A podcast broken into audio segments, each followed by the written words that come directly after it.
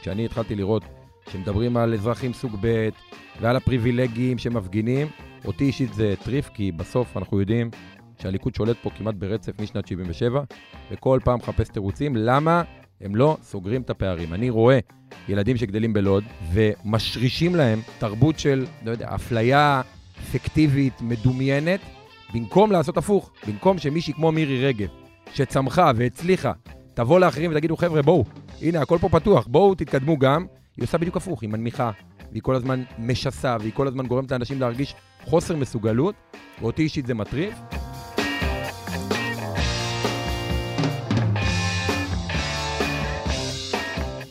ברוכים הבאים למרקרים, פודקאסט סוף השבוע של דה מרקר. ההזדמנות שלכם לקחת פסק זמן ממחזור החדשות היומיומי ולצלול איתנו לאירועים, לאנשים ובעיקר לרעיונות מאחורי החדשות. כאן באולפן איתכם כמדי שבוע גיא רולניק וענת ג'ורג'י.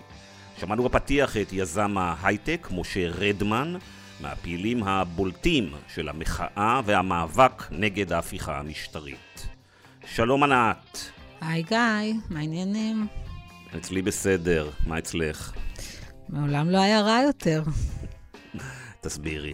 לא יודעת, ימים נורא מדכאים. אני, יש לי איזו תחושה שהמומנטום של המחאה קצת הלך לאיבוד, ושאנחנו צועדים במסלול הבטוח להחלשת המערכת המשפטית.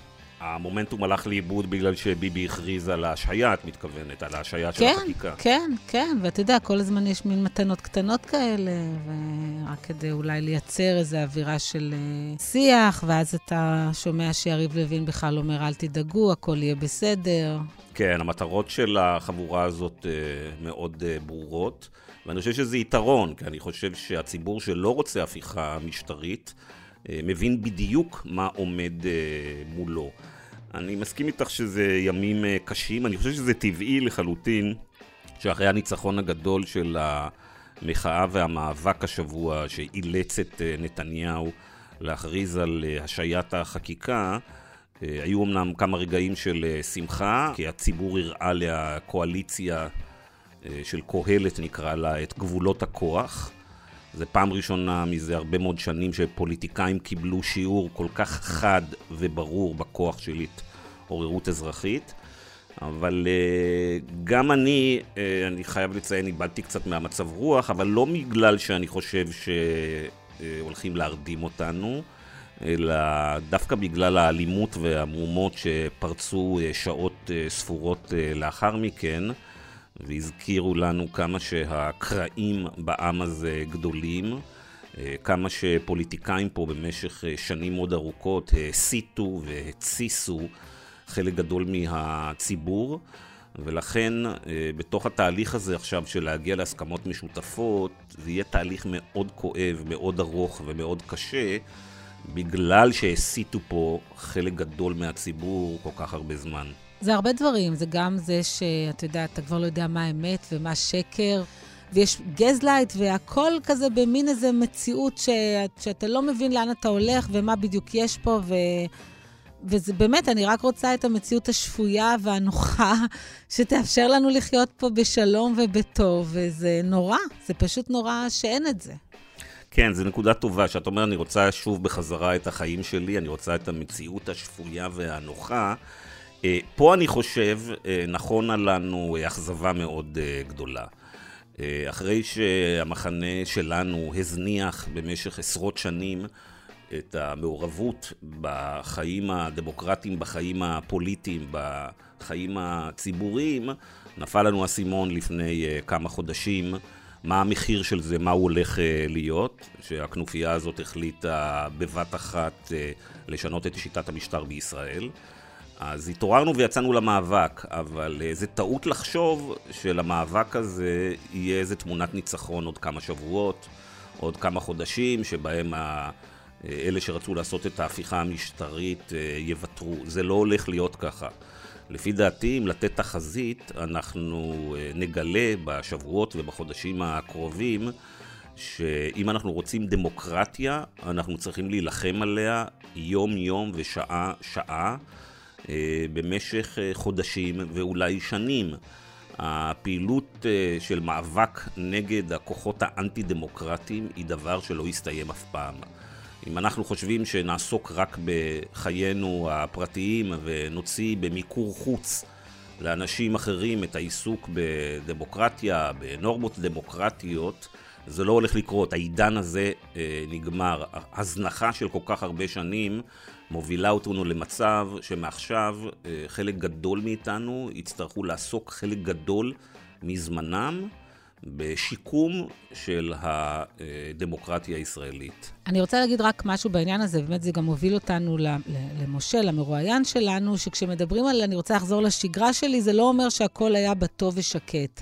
כל יום טיפסתי מחדש על ההר כדי uh, לעבור, לשרוד ולהצליח ולפרנס את המשפחה שלי ולחיות את החיים. לא היה פה קל, אבל לא היה פה את הטירוף שיש. ואני מתגעגעת לימים שבאמת האמת היא אמת והשקר הוא שקר, ואתה יודע מה נכון ומה לא נכון. וכשאתה מדבר על זה שבאמת אנשים יצטרכו להבין שהחיים שלהם משתנים, אז יש אנשים היום שעזבו את כל החיים שלהם ואת כל מה שהם עשו, והם מקדישים את היום שלהם אה, באמת בשבילנו, בשביל המחאה, ומשה רדמן שנמצא איתנו הוא בלי ספק אחד מהאנשים האלה. אכן, אז אה, מיד מתחילים, משה כבר אה, באולפן.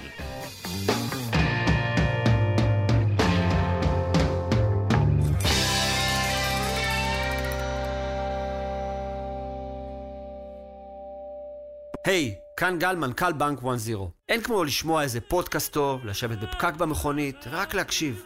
אממה, שאז אני מופיע פתאום כדי לספר לכם על בנקאות פרטית דיגיטלית, שמבוססת AI, עם מנהלי כספים אישיים, וצ'קאפ פיננסי יומי, והלוואות מעולות, ופקדונות שווים, וריביות טובות. קיצר, מפריע לכם באמצע הפודקאסט. אה, וגם יש שירות 24-6, שזה אומר שאנחנו זמינים גם ב-12 בלילה וגם ב-7 בבוקר. אבל עזבו עכשיו, לכו תקשיבו לפודקאסט, שיעביר לכם את הנסיעה הרבה יותר מהר. ואם תרצו לדעת יותר על 1-0, או לפתוח חשבון, אתם מוזמנים להיכנס לאתר שלנו.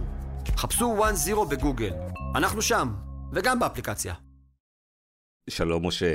היי. Hey. טוב נורא לראות אותך פה באולפן, זה אומר שאתה במצב שאתה יכול אה, ללכת. קודם כל בוא תספר לנו איך אתה מרגיש. סך הכל בסדר. אה, היה שבוע מאתגר מאוד, ששבוע, מ... מלפני שבוע הייתי במיון ועכשיו אנחנו פה. גם חוויה מטלטלת רגשית, גם גופנית, אבל אה, אנחנו חזקים ואנחנו נשרוד גם את זה. יפה, אז בוא קודם כל תספר לנו מה קרה שם בדיוק, איך מצאת את עצמך בחדר מיון. חסמנו את איילון, אני כבר הייתי אחרי משהו כמו שמונה או עשר שעות של הפגנה משש בבוקר, חצי מעורפל, הולך בשורה שלישית או רביעית של המפגינים, ממש לא בחזית, ופתאום מגיעים משום מקום שני שוטרים, מרימים אותי, אחרי זה הגיעו עוד שניים, לוקחים אותי מהרגליים והידיים, וזורקים אותי ליד זינזנה במטרה לעצור אותי. כשבאתי לקום, אחד השוטרים פשוט לקח לי את הראש ודפק אותו בכביש, ולא ראיתי כלום. איבדתי את הראייה, זרקו אותי לזינזנה, צרחתי את נשמתי, כי זה באמת היה אירוע מטלטל, אני גם מנותח מוח, ופחדתי מאוד שעשו לי שטף דם.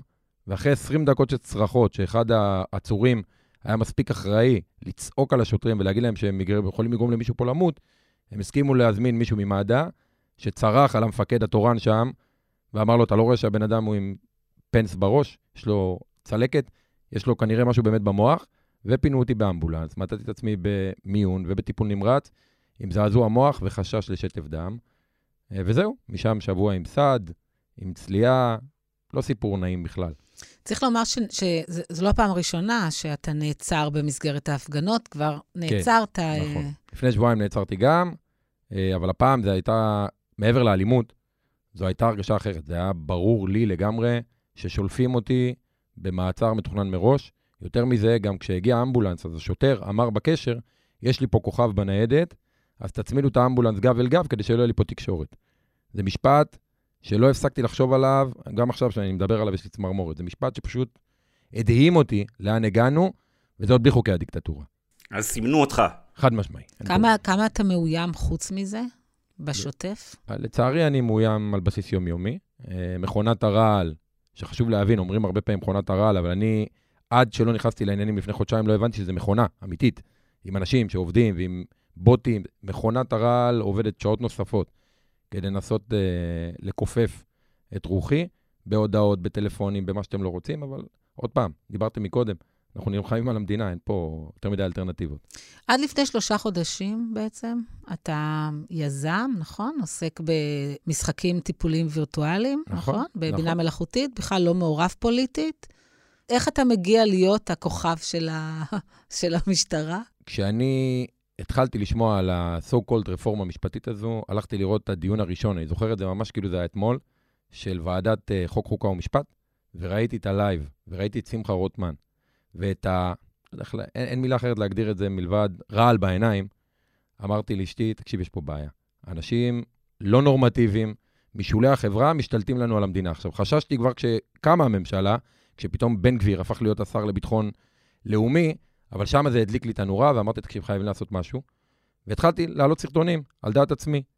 אה, ומסרטון של שעה ביום זה נהיה שעתיים, ומשעתיים זה נהיה תחקירים, ומפה לשם אני מצאתי את עצמי כבר חודשיים, פול טיים ג'וב, 19 שעות ביום, מתעסק רק בזה.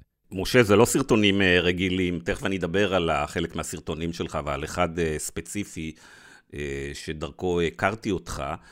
זה סרטונים מאוד מושקעים, אוקיי? ואני מבין שבהתחלה לפחות עשית את זה בעצם רק לבד. אז אני רוצה להבין מה גורם לאיש הייטק בוקר אחד, אחד, לעזוב את כל מה שהוא עושה כמעט, ולהקדיש את חייו למאבק כזה. ושתיים, איך אתה יכול, זה כבר כמה חודשים, איך אתה יכול להתפרנס ככה, שאתה כולך מחויב למאבק הזה? אז קודם כל, מה גורם? זה נשמע אולי בנאלי, אבל זו ציונות, אמיתית ציונות. אני, אני זכאי גם לדרכון פורטוגלי וגם לפולני, וסירבתי עד היום להוציא את שניהם. אין לי שום דרכון, יש רק דרכון ישראלי. אני לא מתכוון לוותר עליו, אני מתכוון... אתה גם, גם מרוקאי וגם גם פולני, מרוקאי וגם פולני. אתה גם ישראל השנייה וגם פריבילג. בדיוק, וגם גדלתי בלוד, אז בכלל. ואני לא מתכוון גם לוותר על הדרכון הזה, ולכן הגעתי למסקנה שאם אין אני לי מי לי, ואם אני לא אקח ואתחיל אה, להילחם בעצמי, אף אחד לא יילחם בשבילי. וכשהסתכלתי על תרבות השקר, שלא יודע, אולי אני הייתי קצת מנותק, אבל לא הבנתי על כמה היא גדולה, כמה יש אנשים מסביבי, נורמטיביים, שפשוט, מבוקר עד ליל, מה שנקרא, פשוט אוכלים שקרים. אה, אז התחלתי לחפור, ומשם באמת הסרטונים הראשונים, לחפור על מבנה בית המשפט, וכל מיני אקסיומות כאלה שנאמרו סביבי. אמרתי, רגע, מי אמר בכלל שזה נכון? זה שמצייצים את זה באיזשהו מקום, זה אומר שזה נכון? וככל שאתה פורם עוד ועוד ועוד שכבות מתוך הדבר הזה, אתה מבין שזה שכבות של פייק שנבנות במשך שנים. אה, ולשמחתי יש עכשיו גם צוות של מתנדבים תחקירנים שעוזר לי, אז אנחנו מצליחים לייצר יותר תוכן, אבל עדיין כולם בהתנדבות, וזה לשאלה השנייה שלך, מאיפה אני מתפרנס? אז לשמחתי, אני לא פריבילג, אבל בניתי את עצמי בעשר אצבעות, ואני יכול להרשות לעצמי את הכמה חודשים האלה להקדיש את הזמן נטו לטובת המדינה, בלי, אף אחד לא מממן אותי, לא איראנים, ולא האיחוד האירופי, ולא ג'ורג' סורוס, וכל הסיפורים של uh, מכונת הרעל. Uh, אני מממן את עצמי, ואני גם מממן אפילו אנשים מסביבי כדי שיעזרו, ואני עושה את זה באהבה גדולה. תגיד, משה, אני רוצה קצת להבין בכל זאת, בוא תספר לנו קצת על הרקע שלך. ענת פה זרקה שאתה חצי מרוקאי, אה, חצי פולני, אבל בוא תספר לנו בכל זאת קצת עליך, איפה, איפה גדלת, מה למדת, איך התפתחת מקצועית. אז גדלתי בלוד, במשפחה קשת יום, אה, בשכונה מאוד קשה. צבא, הייתי קצין מודיעין, אחר כך אה, לימדתי פסיכומטרי הרבה שנים, למדתי באוניברסיטת תל אביב, ומשם כבר 11 שנה אני יזם. היה לי סטארט-אפ שמכרתי לפני חמש שנים. בשנים האחרונות בעיקר ייעצתי בעולמות של חדשנות לחברות גלובליות. אני מרצה במכללה המינהל, ובשנה האחרונה חזרתי לסטארט-אפ, שעכשיו הקפאתי אותו בגלל האירועים. אז בואו נתחיל דווקא אולי עם, אה, לפני שנדבר על אה, לאן לוקחים מכאן את המאבק, בואו נתחיל דווקא עם אה, לוד, איפה שגדלת. אתה יכול להבין את המחנה השני, או את התומכים של המחנה השני, כמי שחלק גדול מהם באים מהפריפריה הכלכלית והחברתית של ישראל? לא. אני חושב שאחד הדברים שהכי הרגיזו אותי, זה השקר המתמשך של הקוזק הנגזל במשך 46 שנים. כשאני התחלתי לראות שמדברים על אזרחים סוג ב' ועל הפריבילגים שמפגינים, אותי אישית זה טריף, כי בסוף אנחנו יודעים שהליכוד שולט פה כמעט ברצף משנת 77, וכל פעם מחפש תירוצים למה הם לא סוגרים את הפערים. אני רואה ילדים שגדלים בלוד ומשרישים להם תרבות של, לא יודע, אפליה פיקטיבית, מדומיינת, במקום לעשות הפוך, במקום שמישהי כמו מירי רגב, שצמחה והצליחה, תבוא לאחרים ותגידו, חבר'ה, בואו, הנה, הכל פה פתוח, בואו תתקדמו גם, היא עושה בדיוק הפוך, היא מנמיכה, והיא כל הזמן אה, משסה, והיא כל הזמן גורמת לאנשים להרגיש חוסר מסוגלות, ואותי אישית זה מטריף. אני מבין למה אנשים נופלים בפח הזה, אבל אני חושב שהגיע הזמן להפסיק עם זה, זה פשוט הזוי. רגע, משה, אתה לא באמת כופר בכך שאנשים שנולדו אה, בלוד למשפחות מסוימות, אה, הרבה יותר קשה להם לטפס למעלה. זה לא באמת שכל אחד אה, יכול. לכן גם יש תפקיד למדינה. נכון, אבל המדינה יכלה לפתור את זה בהרבה דרכים, מלבד כל הזמן להתבכיין על הפערים האלה. והדבר השני, אני גם לא חושב שזו אפליה. אני חושב שילד מרמת השרון וילד מלוד, כמו שאני גדלתי, מתחילים את מסלול החיים בנקודה אחרת על, אותו, על אותה דרך. אבל, אבל משה, זה קצת היתממות, כי יש, יש הבדל בין המצב, אולי בין המצוקות האמיתיות של אנשים, לבין השימוש הציני שעושים בזה פוליטיקאים. זה שהיה פה אולי איזה אי שוויון בנגישות להזדמנויות, או בנגישות למוקדי הכוח, זה באמת היה. אתה תסתכל על ילד בשדרות, או בנתיבות, או באשדוד, איפה שאני גדלתי, היה לנו פחות נגישות להזדמנויות. זה, זה, עובדתית, זה מה שהיה. זה שהיום, במקום לתקן את המצב הזה, יש פוליטיקאים שעושים בזה שימוש, זה עניין אחר. אבל אה, אני חושבת שאנחנו מנסים להבין, אם אתה מבין את המצוקה של הצד השני, אז יש פה איזשהו מכלול. ולא רק את השימוש הציני שמפלגת הליכוד עושה בזה. אני אומר עוד פעם, ברור לי שילד שגדל בלוד לעומת ילד שגדל בצפון תל אביב, אין לו את אותה נקודת פתיחה. נכון. אבל אני לא חושב שיש חסמים. הסיפורים האלה, שמעתי דברים הזויים, שבצה"ל יש קאסטות. אמרתי, בוא נלך לבדוק. ארבעה מתוך שמונה הרמטכ"לים האחרונים, מזרחים. אמרתי, טוב, במשטרה, כי הם אמרו גם משטרה. הלכתי לבדוק. חמישה מתוך שמונה המפכ"לים האחרונים, מזרחים. הלכתי למטה הכללי. עדיין, אתה רואה את זה באקדמיה, בתארים היותר מתקדמים. אי אפשר להגיד שזה נכון, לא קיים. נכון, אבל זה הולך ומצטמצם, ואני חושב נכון, שאם הממשלה זה הייתה... הולך ומצטמצם, ולממשלה יש תפקיד לצמצם בדיוק. את זה ולא לנצל את זה. אם. ש... אבל הם לא... בסוף הם חיים מזה. הם חיים אבל- מהשיסוי הזה. אבל אתה, בוא נגיד את אתה. בעצם, מה שאתה עושה, באמת, מה שמייחד אותך אולי אה, מהפעילים האחרים במחאה הזאת, שאתה באמת הולך למעוזי הליכוד, או מעוזי תומכי הרפורמה, ואתה מנסה לדבר איתם ולשכנע אותם וגם לשמוע אותם, מה שקצת יותר קשה לעשות היום. מה אתה שומע מהם? זאת אומרת, אתה מדבר עם אנשים אולי בלי תיווך של כל מיני אנשים שרוצים לגזור על זה הון פוליטי. בלי תיווך. אז מה אתה שומע מהם? אני שומע מהם, אין, אין הגדרה אחרת, זה פשוט מציאות אלטרנטיבית. זאת אומרת, אתה בסוף יושב עם בן אדם שהוא חבר מועצה בעיר ליכודית מובהקת, והוא מספר לך שבבג"ץ היום כולם אחים של כולם, וכולם אשכנזים. ואתה אומר, בוא, בוא נפתח רגע את הרשימה, ובוא תראה לי מי אח של מי, ולמה אין פה. למה אין פה מזרחים? אולי אין מספיק מזרחים, אבל למה אין פה מזרחים? יש פה שני מזרחים ויש ערבי, ו... ואתה רואה שאנשים פשוט לא בודקים ודוחפים... גם לה- הרפורמה לא מדברת על זה. בדיוק, והדבר השני, בוא תגיד לי איך הרפורמה הזו יכולה באמת לפתור את הבעיה הזו, אם כבר היא תיתן עוד ייצוג למתנחלים ועוד ייצוג למשיחיסטים, בטח לא למסעודה משדרות. וכשאתה מתחיל לקלף את זה, זה קשה לעבוד על ה base, כי ה base זה שנים של רעל ושנים של הסתה, אבל במקומות היותר רכים, אני רואה עוד ועוד ועוד אנשים שהם משתכנעים. אני מקבל כל יום עשרות פניות מאנשי ימין שאומרים, תשמע, אני הלכתי על אוטומט על הרפורמה, וככל שאני מעמיק בנתונים, בזכות הסרטונים שלך, אני מבין שעבדו עליי. איפה בארץ, לאיפה בארץ אתה הולך? לאיזה מקומות? אז אה, הייתי בלוד וברמלה ובאשדוד ובאשקלון ובנתניה, אה, ואני מסתובב ואני עושה גם זומים וספייסים עם כל מיני חבר'ה שמוכנים לעלות, אה, וזה עובד. וזה לשמחתי גם נותן כלים לאנשים אחרים כשהם מדברים עם תומכי הצד השני. כי אנחנו קצת, וזה פה אני לוקח על הצד שלנו לצורך העניין, אנחנו גם קצת מסתכלים עליהם כמקשה אחת. כשאני עושה את הסרטונים, אנשים אומרים לי, מה, אתה מנסה לשכנע ביביסטים? יש המון אנשים מתונים בצד השני, יש המון אנשים ששיקרו להם, באמת שיקרו להם, וכשאתה מסיר את השקר, אפשר להראות להם את האור. ואנחנו רואים את זה, דרך אגב, גם, גם בנתונים ובסקרים. יותר ויותר אנשים מתנגדים להפיכה השלטונית הזו. אז אה, נניח שפגשת כמה מאות של אנשים בחודשיים האחרונים, מתוך הפגישות האלה, במקומות שציינת, אתה יצאת יותר אה, אופטימי או יותר פסימי? בטווח הקצר, אני חושב שהולך להיות פחות טוב. אני פסימי, אני חושב שאנחנו הולכים לחודשים, כמו שאמרת גם בהתחלה, אני חושב שאנחנו הולכים לחודשים לא קלים בכלל. אה, יש פה שכבות מאוד גדולות ועומקים של שנאה שנבנו וטופחו, חשוב להגיד, על ידי מנהיגים לא ראויים במשך שנים. בטווח הארוך יותר, של שנים, אני חושב שעם שינוי תפיסה ועם חינוך נכון ועם הורדת חומות שנאה, אני חושב שאנחנו יכולים לייצר פה חברה יותר מאוחדת. הממשלה לא תעשה את זה, אין לה אינטרס.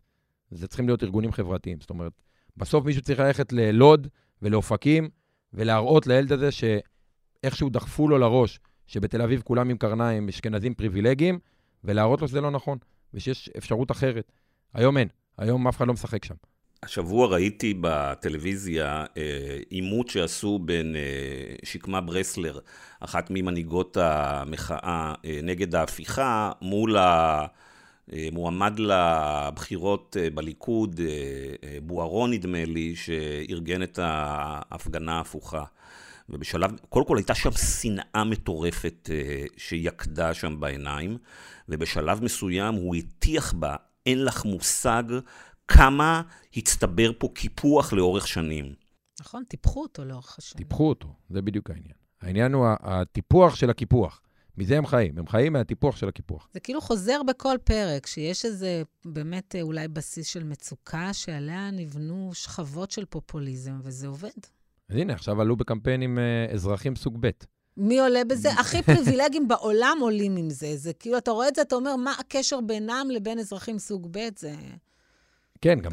אבל יש כאן דברים יותר אה, עמוקים, אתה יודע, אני מכיר אנשים, אה, חלקם אה, חברים למשל, שכמוך וכמו ענת, גדלו לא בתל אביב ולא בצפון תל אביב, ואני רואה באותה משפחה אנשים נקראים לשניים.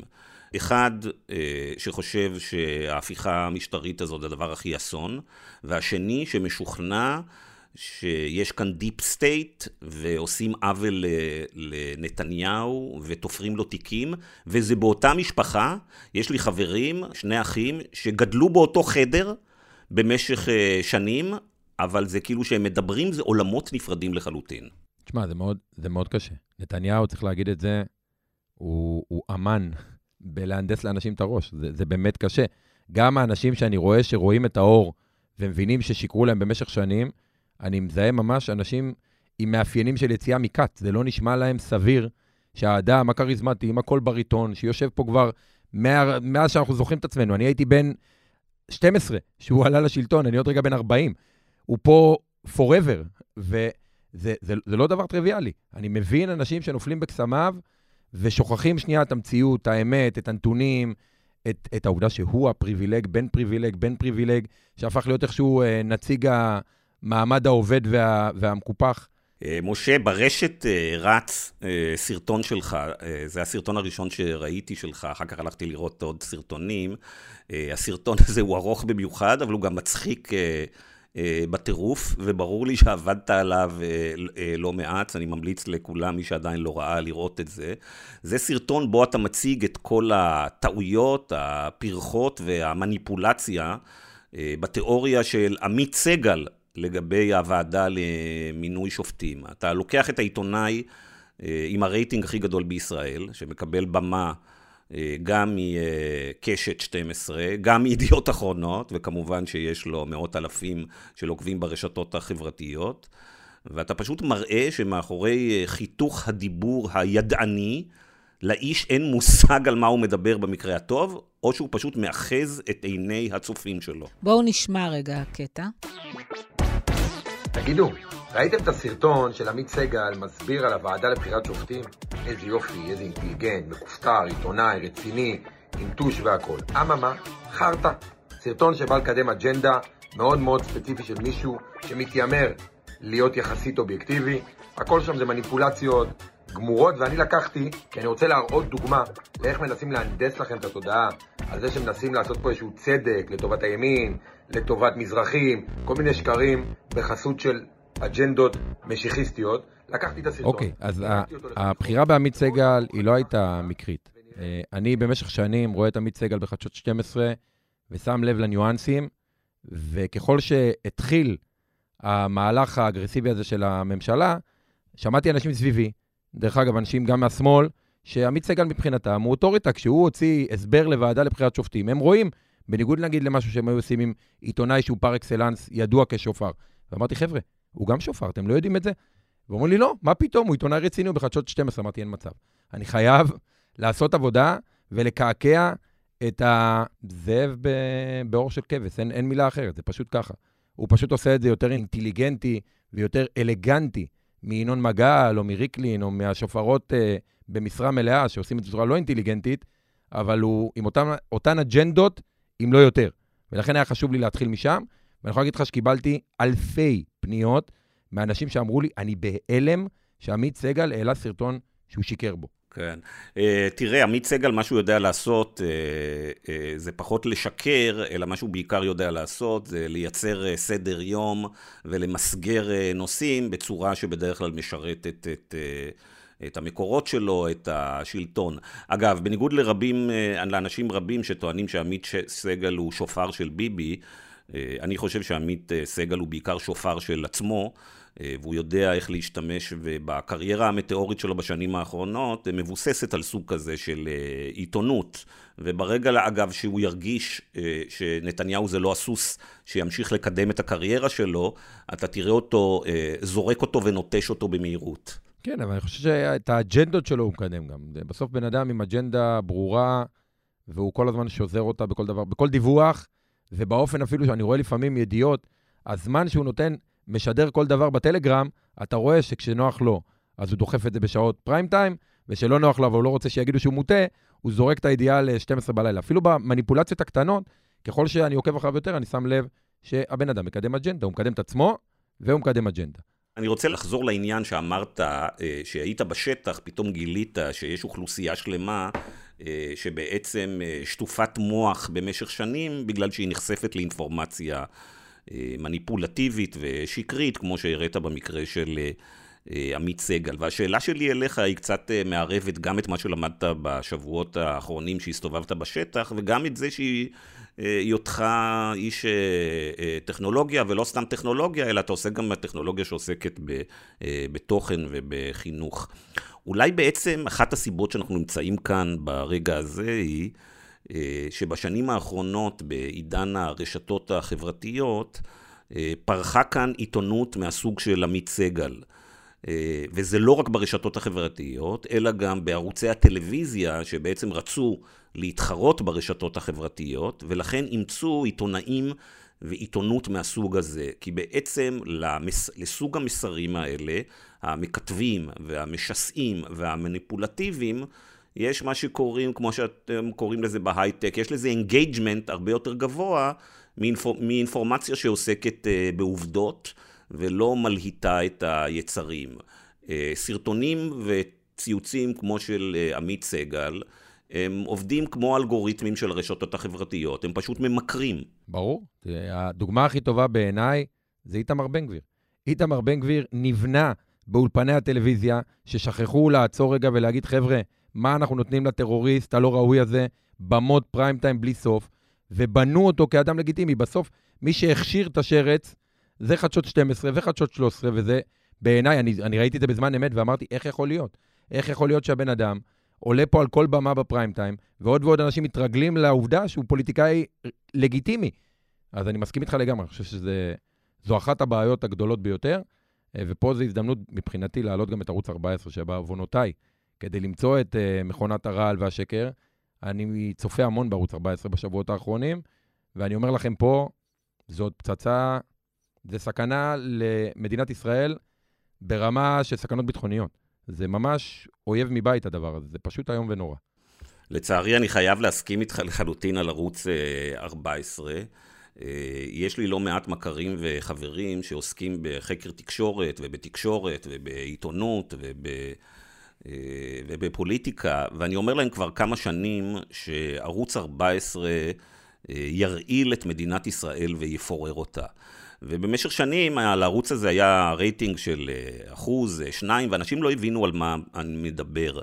ואמרתי להם, הסיבה שאני חושב שערוץ 14 יגרום נזקים, כמו שציינת, כמעט נזקים ביטחוניים למדינת ישראל, הוא שאני למדתי במשך העשור האחרון את מה שפוקס ניוז עשתה לארצות הברית. אה, רשת אחת לכאורה, אה, שצופים בה כל ערב כמה מיליוני אנשים, וכל חודש כמה עשרות מיליוני אנשים דרך רשתות חברתיות. אבל מי שמכיר את הפוליטיקה האמריקאית ואת ההתפתחות שלה לאורך שנים, יודע שחלק עצום מהרעל, מהקונספירציות ומחוסר היציבות בפוליטיקה האמריקאית התחיל ב-Fox News. Uh, uh, ובמידה מסוימת נדמה לי אפילו שחלק מהכוכבים של ערוץ 14, אולי גם עמית סגל, בעצם מקבלים uh, השראה מ-Fox News ומההצלחה שלה, ולפעמים אני רואה את חלק מהכוכבים האלה, כאשר הם מישירים מבטם למצלמה ונותנים כל מיני כאלה נאומים חוצבי להבות, על האליטות המושחתות ועל ה deep state, אני ממש מרגיש כאילו שערב קודם הם ראו את הכוכבים שלהם אה, מ-Fox News, טאקר קרלסון ושון הניטי, והם בעצם רוצים לחקות את הדבר הזה, ולאורך זמן זה יהיה הרסני. בוודאי, אני יכול לתת לך דוגמה קטנה. ביום שבו ציבור הפגין מול שרה נתניהו במספרה, לא צר עליה ולא כלום, הפגין מולה והיא יכלה לצאת בשנייה. היה מבזק מיוחד בערוץ 14, אני ראיתי אותו ב live, שמדבר על ניסיון חיסול של אשת ראש הממשלה ומצור. לינץ', הם קראו לזה. כן, לינץ', וגם זרקו שמה שיכול להיות שהממשל האמריקאי מעורב בדבר הזה. אני אומר לך דברים שאני לא האמנתי שאנחנו נשמע במדינת ישראל. היה סרטון שהם העלו לפני שבועיים, שהוא סרטון פרופוגנדה אנטישמית, לא יודע אם ראיתם אותו. סרטון של דקה וחצי, שבו הם מסבירים בצורה כאילו מלומדת, הם קראו לזה גם 14 נתונים, שבאים ואומרים, האנרכיזם הגיע מאירופה במאה הקודמת, בשנות ה-20 של המאה הקודמת, כאילו סרטון היסטוריה על איזה מחלה, ממש כמו שהיו לא, עושים ליהודים. על אנרכיסטים. כן, לא משנה, אבל הם, ואז ברור. הם שמים תמונה מצרפת של מכוניות הרוסות, שרופות, מהומות בצרפת, ומדברים על המהומות שלנו, והכל בניואנסים קטנים, שילד בן 16 שרואה את הדבר הזה, בטוח שאם מחר בבוקר הוא הולך לדקור אה, מישהו שמפגין נגד ההפיכה השלטונית, הוא עושה טוב למדינת ישראל. אני רוצה לדבר על סרטון אחר, שגרם לי באמת לתסכול, ואני חושבת, הוא אחד הסרטונים שהכי דיכאו אותי, וזה היה ביום שבו חזרת מהכנסת, ואתה מספר שהכל נראה שם בסדר. שבניגוד לכל מאות אלפי האזרחים שהולכים איזושהי מועקה ולא ישנים בלילות, חברי הכנסת ממש בסבבה באים, עושים איזה שואו שנלחמים, מקבלים את המשכורת שלהם כנראה והולכים הביתה. ואני מודה שזה היה סרטון שעשה לי מאוד רע, כי, כי בסוף היום אלה האנשים שאמורים uh, להילחם בשבילנו. אנחנו אמורים לתת להם אולי איזושהי רוח גבית, אבל הם נמצאים שם, ואם שם אין על מי לסמוך, אז אנחנו די אבודים. אז לצערי הרב התשובה היא נכון. אני חושב שהצד הליברלי, הדמוקרטי, ישן יותר מדי זמן. עזבי רגע שחברי הכנסת, ב- לדאבוני, פשוט אתה רואה, לא כולם, אבל רובם, בשאט נפש כזאת, מסתכלים, הכל נראה סבבה, הם נכנסים למליאה, הם צועקים קצת, נכנסים לוועדה, צועקים קצת, ואז יוצאים ומסתחבקים עם אלה שהם כאילו צעקו עליהם לפני שנייה. בכלל, אני ציפיתי שיהיה פה שביתות רעב, שאנשים יקשרו את עצמם בשלשלאות, שיהיה פה טירוף מצד חברי האופוזיציה כדי למנוע את הדבר הזה. ואז אתה רואה שבערב של החוק הראשון, חוק הדיקטטורה הראשון, עובר תקציב עם שליש מהנוכחות של חברי. האופוזיציה. איפה אתם? מה אתם עושים? מה אתם עושים לא להיות שם? אותי זה מאוד אכזב. תוסיפי לזה שבערך 80% מהאנשים שראיתי בכנסת זה חובשי כיפה מתנחלים. עכשיו, אין לי בעיה עם מתנחלים, אבל החלק היחסי שלהם באוכלוסייה זה 5%, והכוח שהם לקחו בכנסת, בקהלת, והפורום למשילות, והמרכז, כל מיני גופים כאלה, שבזמן שאנחנו ישנו, הם פשוט לאט לאט השתלטו על מוקדי הכוח.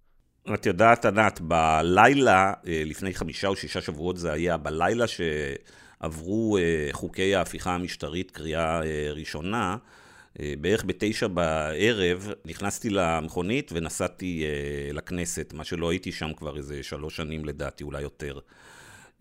וישבתי שם יחד עם הכתב שלנו בכנסת, הכתב הפוליטי שלנו, אבי בראלי, לאורך כל ההצבעות במליאה. וצילמתי קטעים, וכמובן יש שם עשרות צלמים, כמו שתמיד יש בכנסת, ובטח בלילה כזה דרמטי. והיה שם איזה רגע שבו מיד לאחר ההצבעה, שעברו להצבעה הבאה, הצביעו שם על שני חוק, שניים מחוקי ההפיכה המשטרית, ניגש שלמה קרעי, שהוא הקיצוני ביותר בטקסטים של השיסוי שלו בחודשים האחרונים, הוא נמצא שם יחד עם כמה פוליטיקאיות מהליכוד, באמת בטקסטים נוראים. הוא ניגש למאיר כהן, שהוא אחד הבכירים ביותר ביש עתיד, וחיבק אותו. וזה בצורה כל כך טבעית, והם, והם עמדו ודיברו וצחקו, ואני אמרתי לעצמי, בואנה זה מטורף, ושלפתי את האייפון, ודרך הזכוכית של אולם ה... יציע המבקרים בכנסת צילמתי אותם, והעליתי את זה לרשת, זה היה שתיים בלילה. כשקמתי בבוקר גיליתי שלציוץ העלוב הזה, רק עם סרטון קצר, היו משהו כמו מאה אלף צפיות.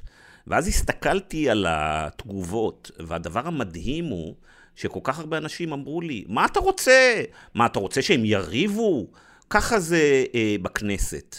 בעצם יש איזו נורמה כזאת, לא רק שמה שקורה בכנסת הוא קרקס, אלא שיש נורמה שגם אנשים אומרים שהקרקס הזה הוא בסדר גמור, צריך לשמור, כאילו יש כאן עניין של קולגיאליות לפני הכל. ואני אומר, איזה קולגיאליות? אם יש עתיד באמת סבורים, כמו משה רדמן וכמו ענת ג'ורג'י וכמו גיא רולניק, שהחבורה הזאת הולכת לפרק את מדינת ישראל ולפגוע בילדים שלנו, אז איך אפשר להתחבק עם, עם uh, שלמה קרעי? אתם לא רואים את הניגודיות דרך כאן? דרך אגב, כמו שהח"כים החרדים לא היו אומרים שלום לאיווט ליברמן ולא אומרים לו שלום עד היום, כי הם, האידיאולוגיה שלהם היא עד הסוף. ואני הייתי רוצה חברי כנסת שגם הולכים מהאידיאולוגיה עד הסוף. אני לא בעד שאנשים ישנאו אחד את השני, אבל בוא, הבן אדם מסתכל לך בעיניים ואומר לך שהוא שונא אותך, ומשסה בך מיליציות צבאיות של לה פמיליה, איך אתה יכול לשכוח את זה אחרי שנייה ולהסתחבק איתו? בעיניי זה הזוי.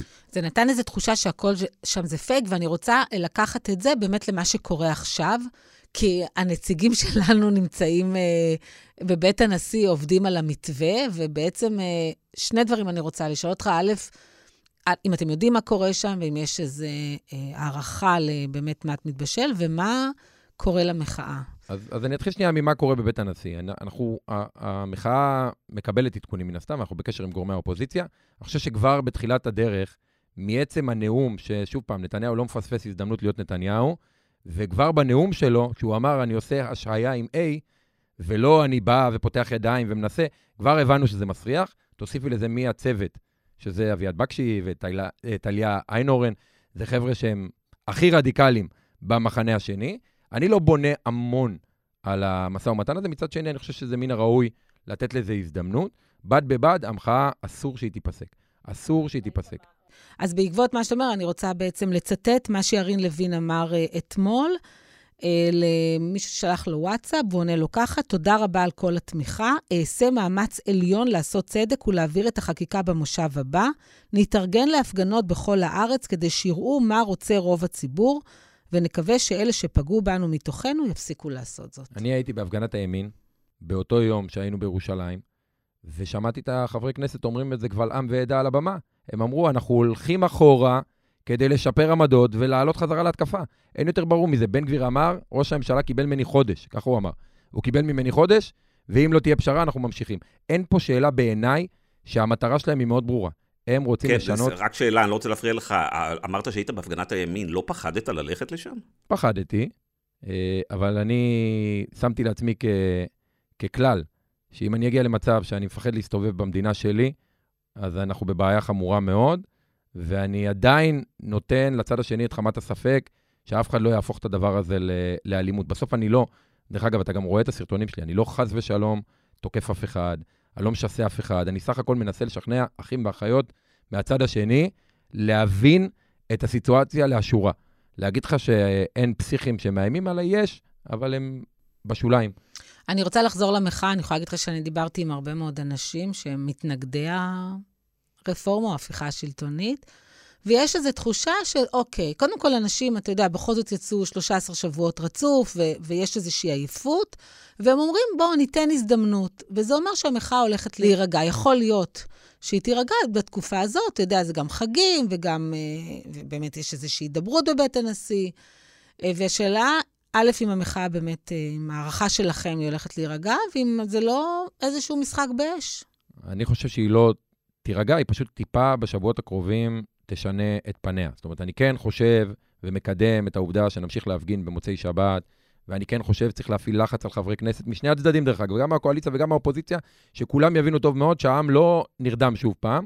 מצד שני, ההסלמה שהייתה במחאה לא יכולה להימשך בזמן שכרגע בבית הנשיא מדברים. אז אנחנו צריכים להיות, מה שנקרא, לישון עם נעליים ועם עין אחת פתוחה, לשמר את גחלת המחאה כדי שהשלטון יבין שאנחנו לא נרדמים, ולהיות, כמו שאומרים, סליחה על הביטוי הצבאי, דקה מקריאה, שאם חס ושלום ישלפו את אחד החוקים, כי אנחנו רואים שהם לא עוצרים. אנחנו מדברים פה על הרפורמה, so called רפורמה משפטית, אבל הנה, רוצים להקים לבן גביר ביום ראשון, מעבירים בישיבת הממשלה את המיליציה הצבאית של בן גביר, מה שנקרא המשמר הלאומי. שזה עידו בם כתב, אפילו יותר גרוע מהמחאה, נכון. מההפיכה המשפטית. הם לא מפס... בסוף, אני חושב שחשפנו את התוכנית הגדולה שלהם. הבולמוס והחזירות לעשות הכל מהר, מהר, מהר, חשף את התוכנית הגדולה. והתוכנית הגדולה זה שהם רוצים לשנות את מבנה המשטר בישראל. לא טוב להם בג"ץ, לא טוב להם בקרות, לא טוב להם איזונים, לא טוב להם יועצים משפטיים, הם רוצים לעשות, איך מרים רגב אמרה, למה אנחנו צריכים תאגיד אם אפשר לשלוט בו, אז למה אנחנו צריכים שלטון אם אי אפשר לעשות מה שאנחנו רוצים. משה, המאבק הזה ולמעלה בין, בין חצי מיליון ל-800 אלף איש שיצאו לרחובות בחודש האחרון, אולי חשף אה, עוד דבר. הוא חשף את החולשה של האופוזיציה שלנו, את החולשה של אה, יאיר לפיד ובני גנץ ומרב אה, מיכאלי. פתאום ליד מה שקורה ברחובות ולנחישות של מה שקורה ברחובות, החבורה הזאת נראית לא רלוונטית. ועכשיו החבורה הזאת שלחה את הנציגים שלהם לבית הנשיא.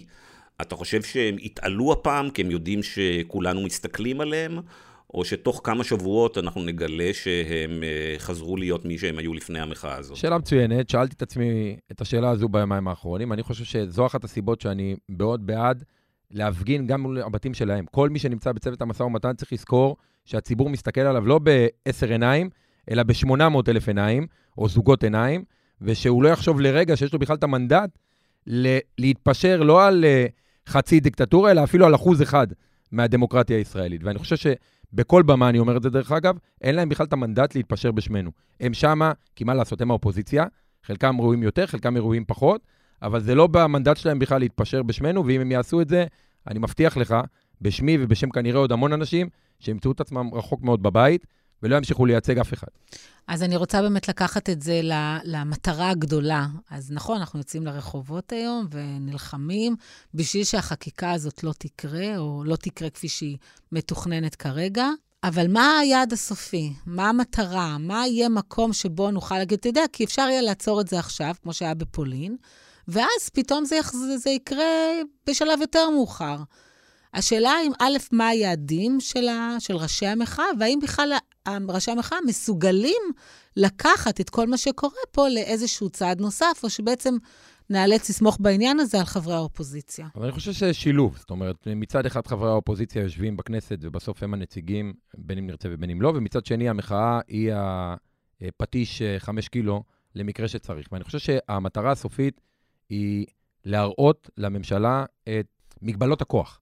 אוקיי? היום הם חושבים שמשילות, כמו שהילדים הקטנים אומרים, הרוב קובע. אני ניצחתי, יש לי רוב, אני אעשה מה שאני רוצה. ואנחנו צריכים להבהיר להם, דרך אגב, זה לא רק במשפטי, המשפטי זה דוגמה, אבל גם המיליציה זה דוגמה. מבחינתי המיליציה הזו, אם היא תעבור כמו שבן גביר רוצה שהיא תעבור, היא מסוכנת אפילו יותר מהמשפטי. מגבלות הכוח. חביבי, אתה ניצחת? תשלוט, תפאדל, תעשה דברים במגבלות הכוח ההגיוניות, בכללי המשחק הנורמטיביים. אתה לא תשנה פה את שיטת המשטר, אתה לא תשנה את אופן בחירת השופטים, אתה לא תקים פה צבאות פרטיים, ואתה לא תהפוך את החברות ממשלתיות למקום לג'ובים. אתה לא תשנה את כללי המשחק. אתה תשחק בתוך כללי המשחק ותשלוט איך שאתה חושב שנכון לשלוט. דרך אגב, גם זה בדיחה, כי הימין שולט פה כמעט ברצף 46 שנה. אז הם מדברים על זה שמישהו לא מכבד את הבחירות. מה, נתניהו שולט פה כבר אין סוף. אנחנו לא מכבדים את הבחירות, מי לא מכבד את הבחירות? משה, יש כאן עכשיו אה, סיסמה ברחובות. שהסוף של המאבק הזה צריך להיות אה, חוקה לישראל. עכשיו, ללא ספק ישראל צריכה אה, חוקה, אבל כשאנחנו ניגשים למטרה הזאת, צריך לזכור שחלק לא מבוטל מהציבור בישראל, מבחינתו כבר יש חוקה, והיא היחידה שקובעת, זו חוקה שניתנה לנו אה, במעמד הר סיני. החבורה הזאת לא באמת רוצה חוקה.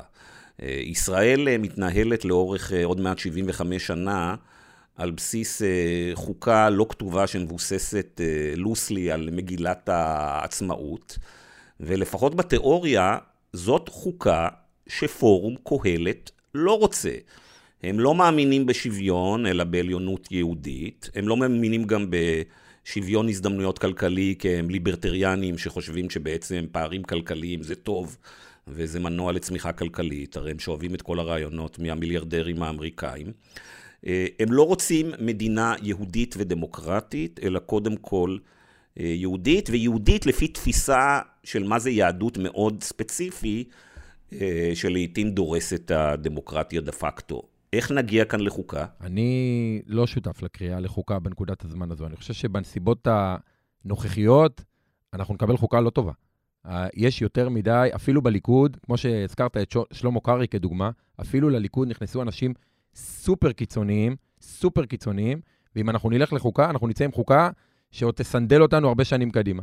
אני חושב שאנחנו צריכים קודם כל לוודא שהזכויות הקיימות מעוגנות, זה לא חוקה, אבל שאף אחד לא ייגע בחופש האדם, שאף אחד לא ייגע בחופש העיסוק, לבסס את מה שכבר יש לנו, ואז לעבוד באמצעות חינוך ובאמצעות החלפת ההנהגה, כדי להכין את התשתית לחוקה אולי בעוד חמש או עשר שנים. אני לא רואה תרחיש שמישהו יצא פה עם חוקה... חמש או עשר שנים הדמוגרפיה תראה אחרת לגמרי. אבל הדמוגרפיה היא ברת, היא לא ברת שינוי, אבל היא ברת עבודה. זאת אומרת, אני חושב שאנחנו לקחנו כמובן מאליו את העובדה שבצד השני יושבים הפריפריה, המזרחית לצורך העניין, הדתיים הלאומיים, והחרדלים והחרדים.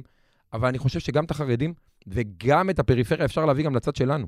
זה בסוף עניין של חינוך, כמו שאמרתי מקודם, אם נרד לשם, אם נרד לאופקים ונרד, נעלה לקריית שמונה, ונראה להם אופציה אחרת. כי היום, זה האופציה, אני מסתובב אצל ההורים שלי בלוד, הכל זה מחזירים בתשובה, מחזירים בתשובה, מחזירים בתשובה, גרעינים תורניים, גרעינים תורניים. אין, לא קיים שום דבר אחר. ילד הולך ברחוב וזה מה שהוא רואה, מבחינתו זה העולם. ואם נעשה את זה, אני חושב שאנחנו יכולים להראות שיש גם אלטרנטיבה, ואז אולי יהיה עם מי לעשות חוקה. בשביל זה צריך הנהגה. נכון.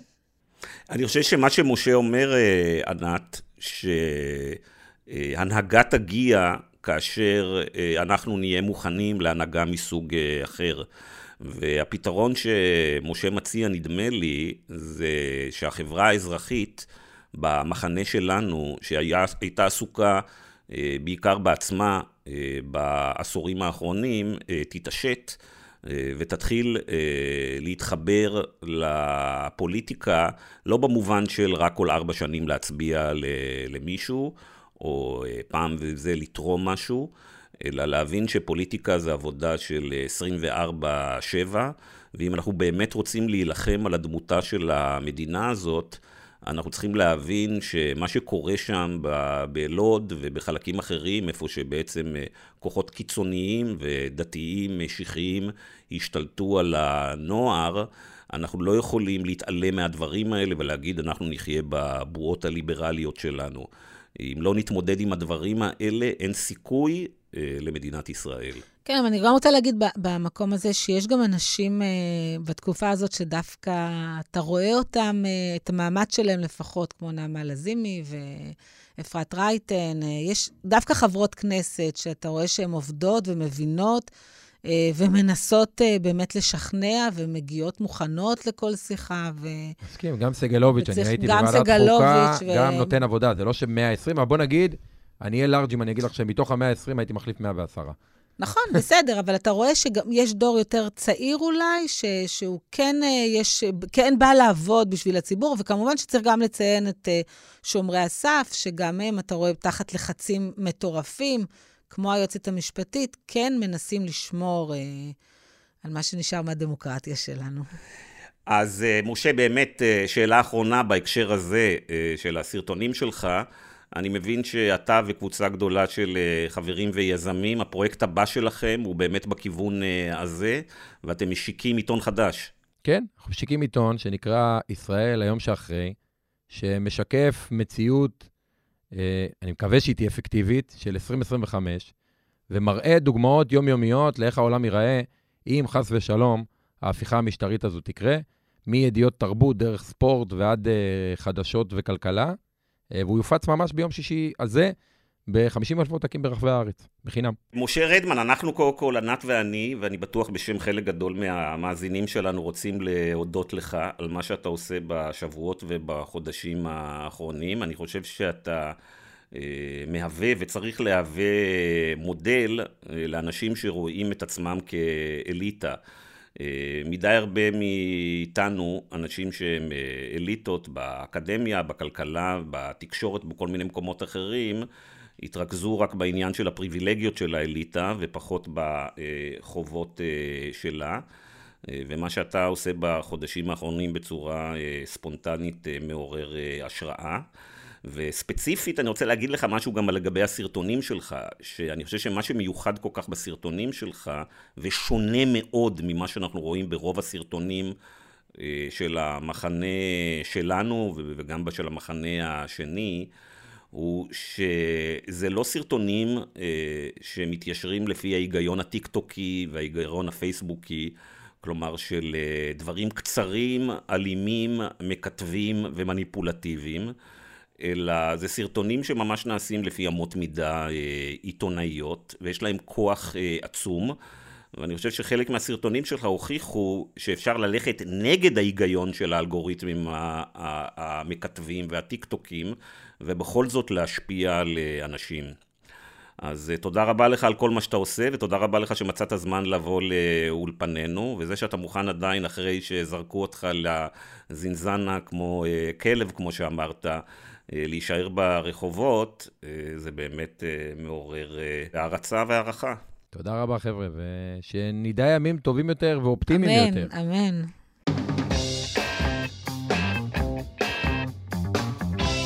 אוקיי, ענת.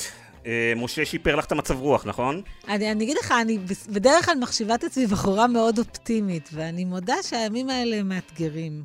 מאתגרים את האופטימיות שלי. אני אגיד לך למה אני, אה, אנשים כמו משה כל כך אה, נוטעים בי אופטימיות. את יודעת, בפודקאסט הזה ובמקומות אחרים, דיברנו בשנים האחרונות הרבה על זה שדווקא תעשיית ההייטק שמרכזת כל כך הרבה כישרון וגם כסף, בעשור האחרון, דווקא היא כל כך אה, מנותקת משאר חלקי החברה. ואני חושב שאחד הדברים המדהימים שקרו פה במחאה החברתית הזאת, זה לא רק הייטק, זה כמובן המון המון תחומים אחרים, זה שאנשים התחילו להתחבר למציאות ולהיות מעורבים אה, פוליטית. ואנשים כמו משה, זה לא רק שיש להם אה, מצפן ומצפון, אלא גם יש להם נכונות אה, ללמוד ולעשות דברים שבעבר הרבה מהקהילה הזאת לא חשבו לעשות, והוא עושה את זה בצורה אסטרטגית. ואני מאמין שכמו משה יש אה, עשרות, מאות ואלפים אולי של אנשים שבחודשים ובשנים הקרובות יקדישו חלק ניכר מהמשאבים, האנרגיה והכישרון שלהם לא רק לפתח את הטכנולוגיה הבאה ואת האפליקציה הבאה, אלא לעשות דברים כמו אה, למשל אה, להילחם בפייק ובשקרים של הטייקונים ושל הפוליטיקאים המסיתים.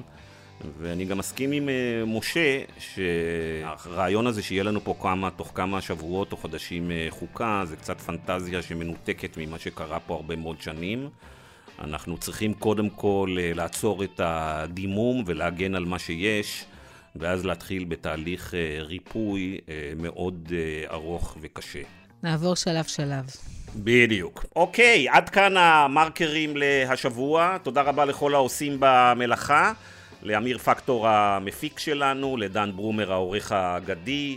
תודה רבה למשה רדמן, שלמרות הלו"ז הצפוף שלו, הגיע אלינו לאולפן אה, השבוע, כמה ימים אחרי שהשוטרים זרקו אותו לזינזנה וסימנו אותו. כל הכבוד באמת למשה על מה שהוא עושה.